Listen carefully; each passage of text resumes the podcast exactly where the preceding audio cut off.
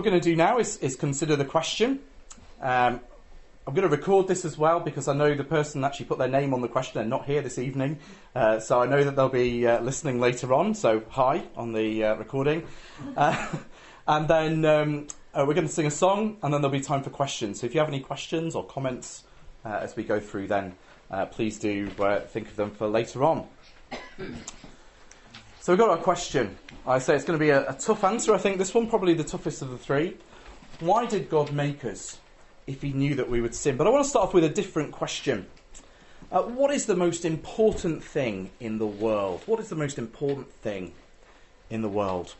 Some people might say love, or happiness, or peace, or joy, or health. They would say if you've got your health, don't they? But the Bible's unmistakable answer is God. God is the most important thing, if you could describe God as a thing, if you like. He is the most important being in the whole universe. He is good, holy, righteous, loving, kind, powerful, and gracious. He is absolutely amazing and the most important person in the whole universe. It's so funny then, isn't it, that as a species we tend to spend most of our time talking about ourselves. If you think about it, as we talk to one another, most of our conversation revolves around ourselves. It's a bit like standing on the edge of the Grand Canyon or Niagara Falls or the Great Barrier Reef and turning to the person next to you saying, What are we having for tea? As though you're just ignoring this wonderful, amazing thing right in front of you. As a species, even though we know deep down that God is the most important thing, we try and make everything about ourselves. We do it with God and we do it with each other, don't we? We make it about ourselves. You've ever had that conversation where you tell someone uh, that you're leaving a job or that you're leaving a relationship, what's the first question? Is it me? Is it something I've done? Even conversations that are about us, we, we try and make about ourselves, or about other people, we try and make about ourselves. As though the decision was primarily about you. We make ourselves the centre of things. I think that's why probably we might answer things like love, happiness, peace, joy, and health being the most important things. They're things that we want for ourselves, aren't they? We make it all about us when actually God is the most important. Well, why am I talking about this as we look at this question? Well, we have a tough question in front of us this evening. Why did God make us if He knew that we would sin? And the temptation is going to be to make it all about us. You know, it's all about our free will. You know, how could God do this to us? When actually the answer is all about God. So before we ask why God made a world knowing people would sin, we need to look at God Himself. Why does God make anything? What's His motivation for doing anything? And that's our first point this evening. Why did God make anything? If you think about it, we've got to answer this question before we answer what comes next, haven't we? And again, the Bible's shocking answer as to why God made the world or why God made anything is that He did it for His own glory. He did it for his own glory. More specifically, the glory of his son, Jesus. So if you look in Colossians chapter 1, if you've got a Bible there on your seats, Colossians chapter 1. Well, it's actually on the back of your notice sheets if you don't know where Colossians is. Colossians 1 15 and 16. This is speaking of the Lord Jesus. He says, He is the image of the invisible God, the firstborn of all creation.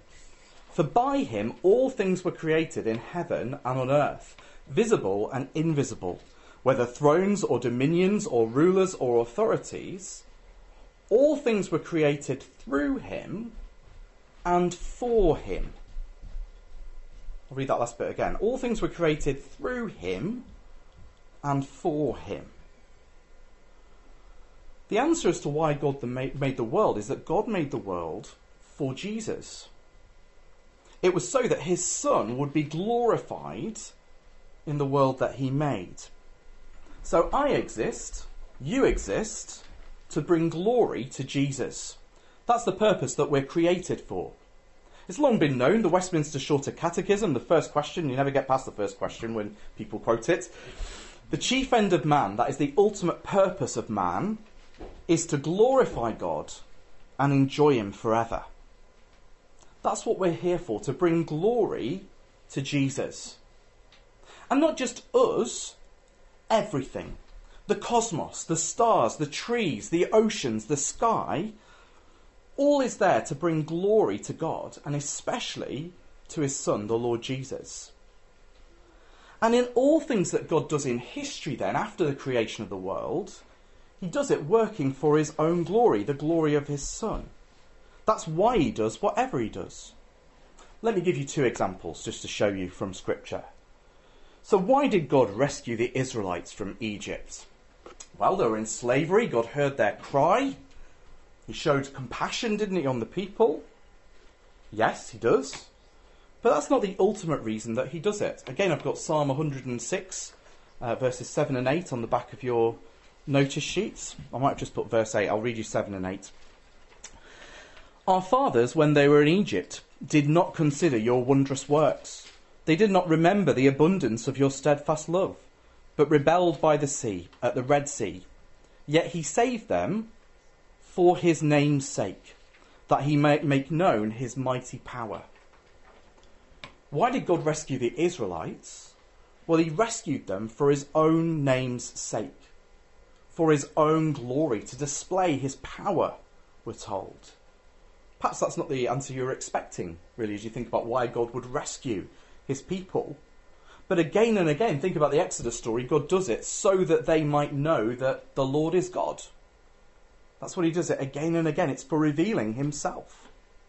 Second example why does God forgive our sins? Because he loves us. And he does. We've been singing about God's love. But there's more to it than that. So Isaiah 43 25. Again, I think it's on the back of your notice sheets. I, I am he who blots out your transgressions for my own sake, and I will not remember your sins. So even our forgiveness is for God's glory. He blots out our sins for his own sake. God does it for his own glory and praise. He does everything for his own glory. Now, there are probably a couple of legitimate questions that I'll deal with here briefly before we see what that means about tonight's question. The first is Does that make God an egomaniac? If God is working for his own glory all the time, does that make him an egomaniac? Well, my answer is no. That doesn't make him an egomaniac. When we ask others to worship us, or we make ourselves out to be great all the time, we're bending the truth, aren't we?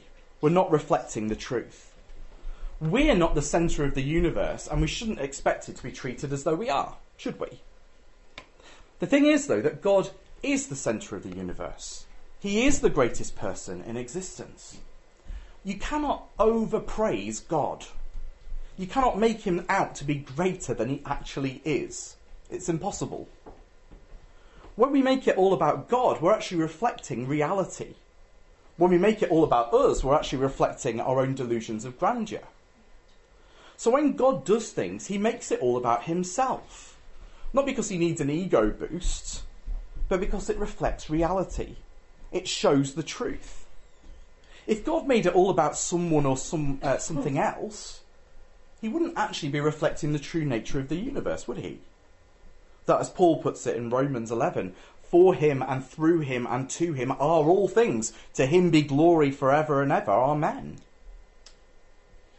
So God is working for his own glory, and that actually reflects the way things are. It's, it's truthful for God to work for his own glory. And yet within that working for his own glory, there is another other there's another there's an other person centeredness. An other person centeredness in that the Father is working for the Son's glory, the Son is working for the Father's glory, and the Spirit is working for their glory too. So it's not a selfish seeking of glory, if you like, as God does it, but a gracious seeking the glory of another, but within the Godhead. So it's not God seeking the glory of another as though that's not reality, but actually within himself, he brings glory uh, to the other persons of the Trinity within himself. So there is love actually at work here, bringing glory to the other, looking out for the other within the Trinity. So God's not an egomaniac as he does this. He's reflecting reality, and there's a lovingness to this, there's other person centeredness. The second question that sort of follows from that, though, is does that mean that God doesn't care about us? And the answer is that actually God deeply cares about us. Because in fact, God showing his glory and us seeing his glory is actually the best thing for us. Actually, God showing and working for his own glory is good for us. Because as we see God's glory more clearly, we're transformed into his likeness. We see in Scripture that as we look to Christ, he restores us more to what we were supposed to be. He makes us more human. So it's not like a playoff between God's glory and our good. Actually, both of them work together. We are saved because God is working for his glory. We are adopted, rescued, justified, sanctified, and will be glorified, all because God is working for his glory.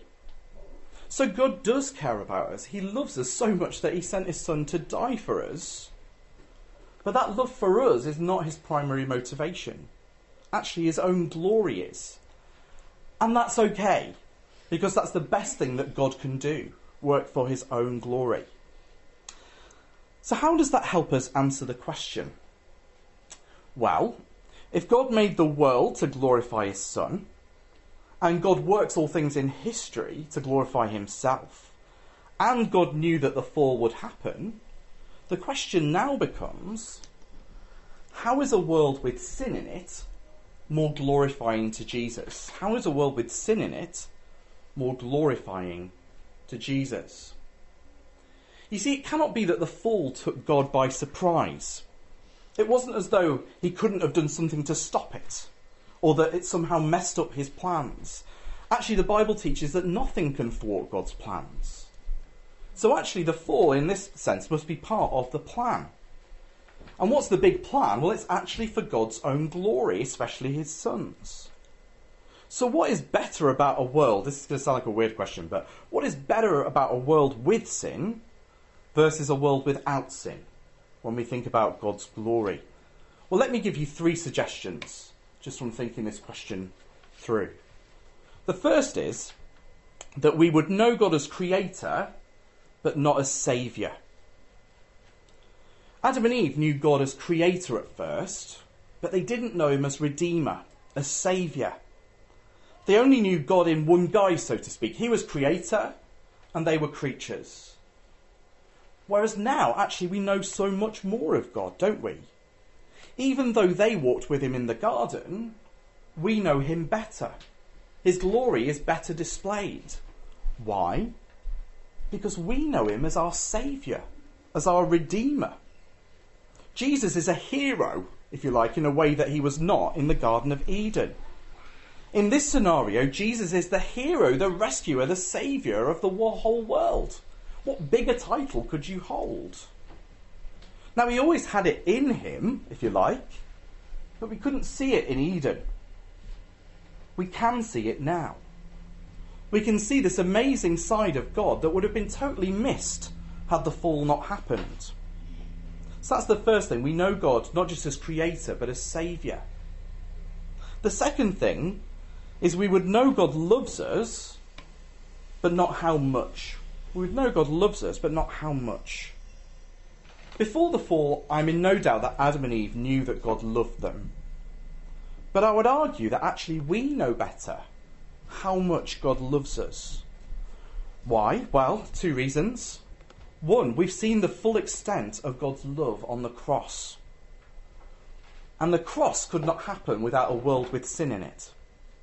The self giving death of Jesus could not happen in a world with no death. So we can see just what lengths God was prepared to go to because of his love for us. We can see the glorious love of God in all its fullness. We can glory in it. We can praise him for it. We know more how much we're loved than Adam and Eve did. We know God's love for his creatures because of the cross. That couldn't have been true in a world without sin. Secondly, we have seen the unconditional nature of God's love. So, Romans 5, verse 8. But God shows his love for us in this, that while we were still sinners, Christ died for us. We couldn't say that before the fall. We could say that he loved creatures, but not sinners. Without sin, we couldn't see the unconditional nature of God's love. That He loves even sinners, even rebels, traitors. So great is his love that he sent his son to die for them. So actually, we uh, know more about God's love. We could sing those wonderful songs we've been singing about coming and saving a wretch like me because of the fall, because of a world with sin in it.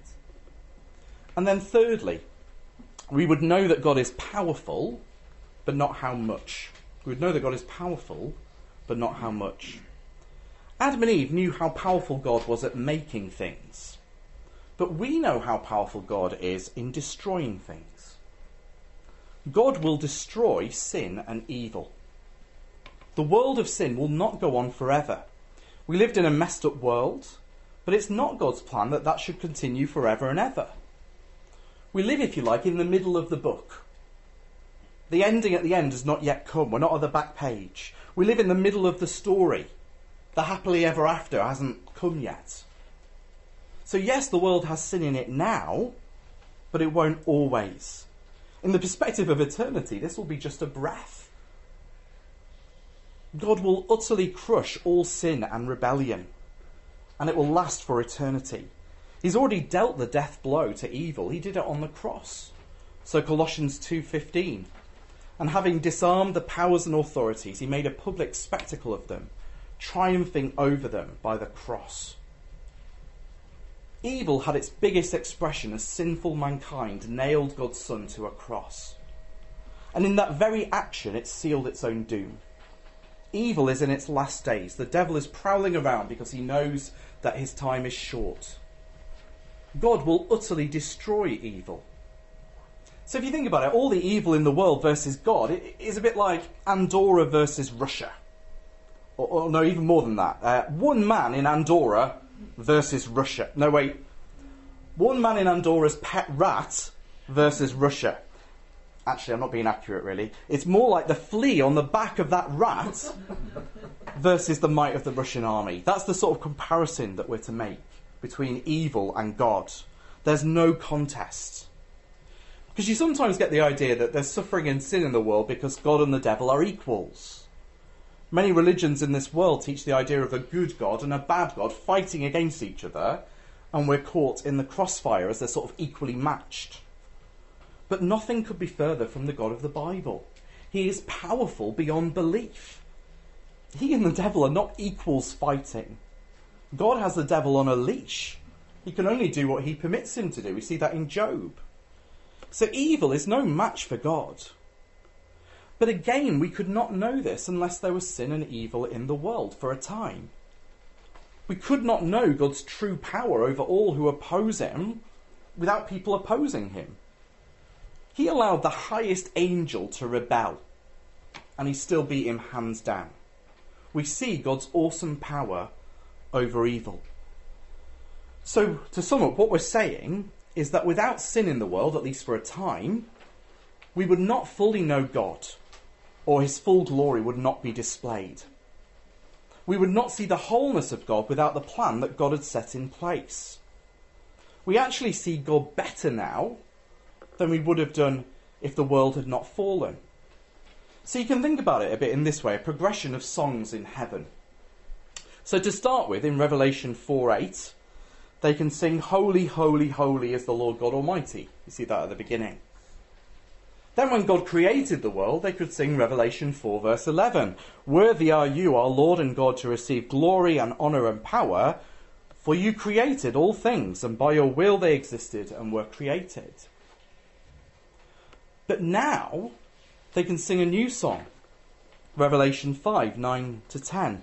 And they sang a new song, saying, Worthy are you to take the scroll and open its seals, for you were slain and by your blood you ransomed people for God from every tribe and language and people and nation. And you have made them a kingdom and priests to our God, and they shall reign on the earth. And again, Revelation 5, verse 12 Worthy is the Lamb who was slain to receive power and wealth and wisdom and might and glory and blessing. Heaven couldn't have sung that song in the beginning Heaven couldn't sing that wonderful song of the Lamb without the Lamb being slain for sin. So we could not fully know God without the circumstances that allow us to see God in a different way. we actually end up in a better position at the end of this world than we did at the beginning. So the new creation that we're going to will be infinitely better than the first creation. If you like, the story of our world is a journey from very good at the beginning, it never says perfect, just says very good, to even better. New creation, perfect, perfection. But we can't get there without the bit in between. And it just so happens that we live in the bit in between, the middle of the book, halfway through the story. We, ha- we haven't seen the end yet in person, but we know what's coming, and it will be magnificent. And the Bible says that we shall see God as He is. We will know God better than even Adam and Eve did, who walked with Him in the cool of the day. But before we finish, that's sort of taken us to a point, but before we finish, there's another issue that we must tackle behind this question. Uh, I think that uh, one of the reasons that the question was asked was thinking about the people who wouldn't enjoy this wonderful future. Not all are saved. Why would God create a world where that would happen, where people wouldn't all go to the new creation? In other words, thinking about our first point, this is the last one that we're going to look at. Again, a very strange question. How is a world with hell in it more glorifying to Jesus? There's another song that they sing in Revelation, Revelation 19 1 to 3. After this, I heard what seemed to be a loud voice of a great multitude in heaven, crying out, Hallelujah! Salvation and glory and power belong to our God. For his judgments are true and just. For he has judged the great prostitute, who corrupted the earth with her immorality, and has avenged on her the blood of his saints. Once more they cried out, Hallelujah! The smoke of her goes up for ever and ever. God here is glorified by his being just and true, and by his just and true judgments. God is not seen only as wonderful Saviour, but righteous Judge. Now, it's hard to think about this, but we do all have an inborn longing for justice. So think of any superhero films you've ever seen. It's not enough, is it, that actually the person who's been kidnapped gets rescued? It's not enough that the plan that the villain had gets stopped. We actually need the baddie to get their comeuppance, don't we? We're left frustrated in the film when the villain gets away. I think that's why people like Avengers Endgame, it's just been made official, that's the highest grossing film of all time. It's an end, that's, that's part of the name, isn't it? Endgame. The big baddie gets beaten. And we like that, don't we? We like the goody more than the baddie. We like it when the baddie gets his comeuppance. It's harder, though, isn't it, when we translate that into real life? But the principles stand true. Just like without sin, we cannot see Jesus for who he is as wonderful Saviour, without judgment, we cannot see God for who he is, righteous judge. And because he is righteous judge, it's not as though anybody is sent into hell undeservedly. The whole idea of God being glorified by this is that he seemed to be a good judge, the best judge. The best judge does not dole out punishment undeservedly. No, the best judge only condemns the guilty and with a punishment that fits the crime. All that said, I believe that God is, as, uh, is not as glorified by his judgment of people as he is by his salvation of people if he were, then actually we should be equally working for God's judgment in the world. But as it is, we're called to work for the salvation of people in the world. God desires that people be saved and not judged. So, in conclusion, what have we seen? Well, the fall of man did not spoil God's plan for his world. The fall was part of God's plan for his world. Because ultimately, this plan was to bring himself glory and that's okay, as we said at the beginning. The most important thing in the world is God. So if this plan works out for His glory, that's a good thing, whatever that means for us. It's hard for us to think like that, but I think that's because we're so used to thinking that we are the centre of the universe. But actually, God is the centre of the universe, and His plans work out wonderfully for Him and for all who put their trust in the Lord Jesus. So if you haven't put your trust in the Lord Jesus, I would encourage you to do that. We're going to sing a song now, Uh, any questions? Yes. Um, what does the punishment of people in hell achieve over and above the punishment of Jesus on the cross? Okay. What? Just repeat that again. what does the punishment of people in hell achieve over and above the punishment of Jesus on the cross? What does the punishment of people in hell accomplish over and above the punishment of Jesus on the cross? In one sense, it's the same punishment that's happening. So as Jesus dies on the cross, he's taking our punishment. He's taking the the, the uh, wrath that we deserve. But he's not taking the wrath of people who will eventually go to hell. Because if he was taking that wrath, then it means it's being paid twice, which would be um, wouldn't be right. So Jesus takes the the punishment for his people, whereas in hell the people there are, are taking their own punishment. What does it achieve? Well, it shows God's righteous judgment. Um, in that there are actually people who are, are, are punished for their sin. There is something that we're really escaping from. It's not just a hypothetical situation that we could have gone there. Actually, it's a real situation that we there are people who go there, and this is something real and actual that God has saved us from.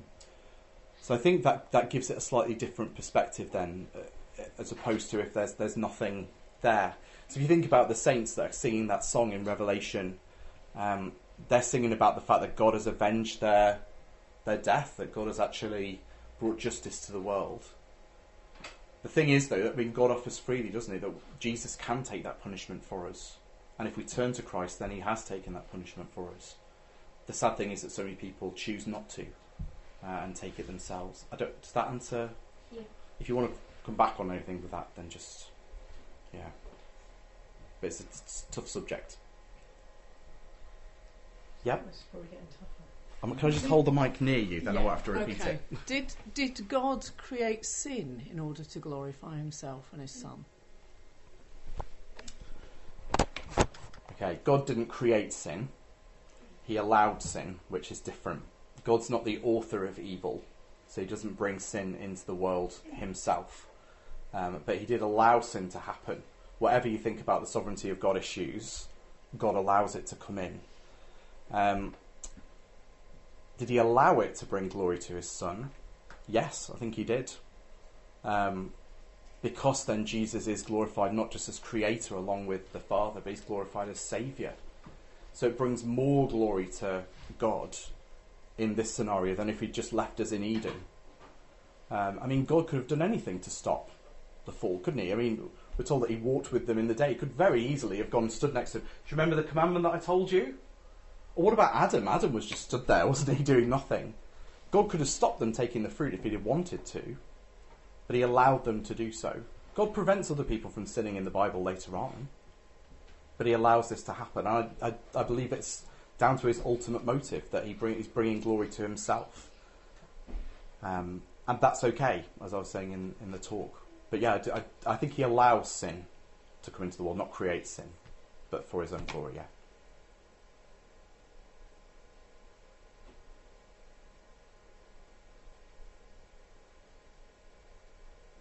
Any other questions? You can grab me afterwards if you like. A lot to think about there, isn't there? If you want some good recommendations of books to think about it more, uh, Jonathan Edwards on it. If you can get anything by Jonathan Edwards about the, the um, uh, he, he gives it a big flowery title, but it's basically why God made the world. Um, there's some good stuff in Desiring God by John Piper um, about it. Um, is God any less glorious that He ordained that evil be? Um, but there's yeah, there's a lot of stuff, good stuff to read on it. But if you want to know a bit more, or you have any more specific questions, you can ask me afterwards.